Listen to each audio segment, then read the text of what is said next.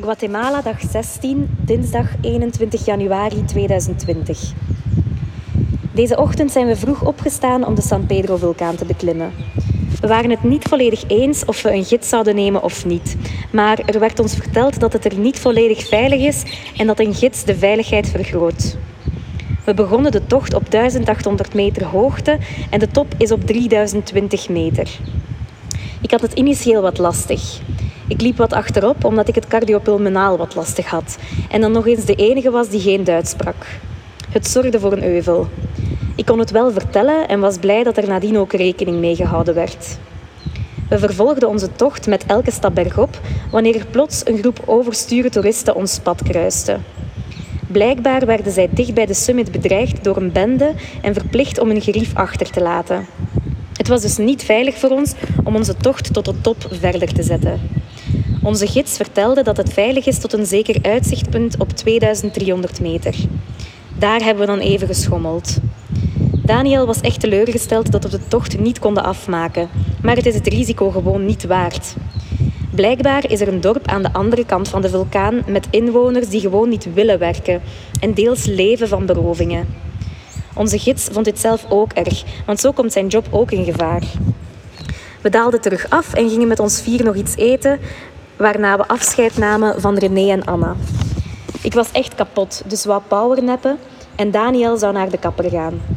Uiteindelijk heb ik twee lange telefoongesprekken gehad en niet geslapen. Daarna zijn we gaan zwemmen in het meer. Ik heb zelf ook een duikbril gekocht. Wat doe je ook als je met een triatleet reist?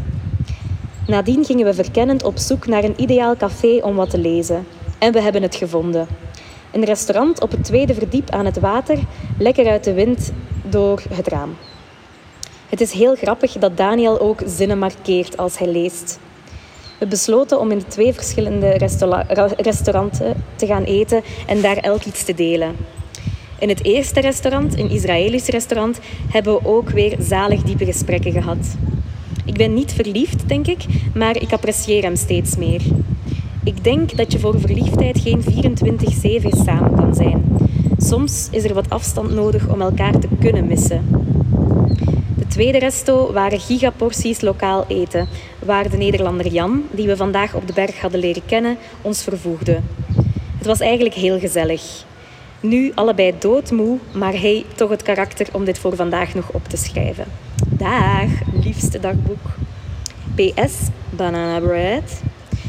De eerste avond dat we in San Pedro waren, hebben we banana bread gekocht bij een oud dametje met een mandje vol, die met een mandje vol ergens op straat zat. Het is echt een heel schattig dametje. We zijn ze daarna nog vijf keer tegengekomen. Onder andere vijf minuten later op dezelfde plaats, twee keer in een restaurant en de volgende dag opnieuw op dezelfde plaats. In die vijf minuten tijd was ze ons precies al vergeten, want ze vroeg opnieuw banana bread. We vertelden dat we al gekocht hadden. Ook alle keren erna vertelden we dit. Tot ik in het laatste restaurant plots doorhad dat ze niet goed kon zien. Ze verkocht drie dingen. Bananabread in een roos plastic zakje, kokosbread in een doorzichtig plastic zakje en carrot cake in driehoekvorm.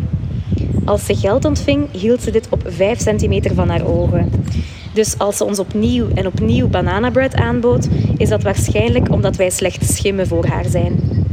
Ze zag er wel enorm sympathiek uit en ik denk niet dat het voor haar heel veilig is nachts op straat. Daarom hebben we nog iets gekocht bij haar. Er was trouwens nog een vermoedelijk straatarm kind ons pad gepasseerd in een van de kleine steegjes. Zijn handen waren pekzwart en hij droeg een houten schoenenpoetskistje. Hij zag dat we eten bij hadden en vroeg iets. We gaven hem een muffin die hij onmiddellijk binnenschrokte. Hij moet echt honger gehad hebben. Och, arme.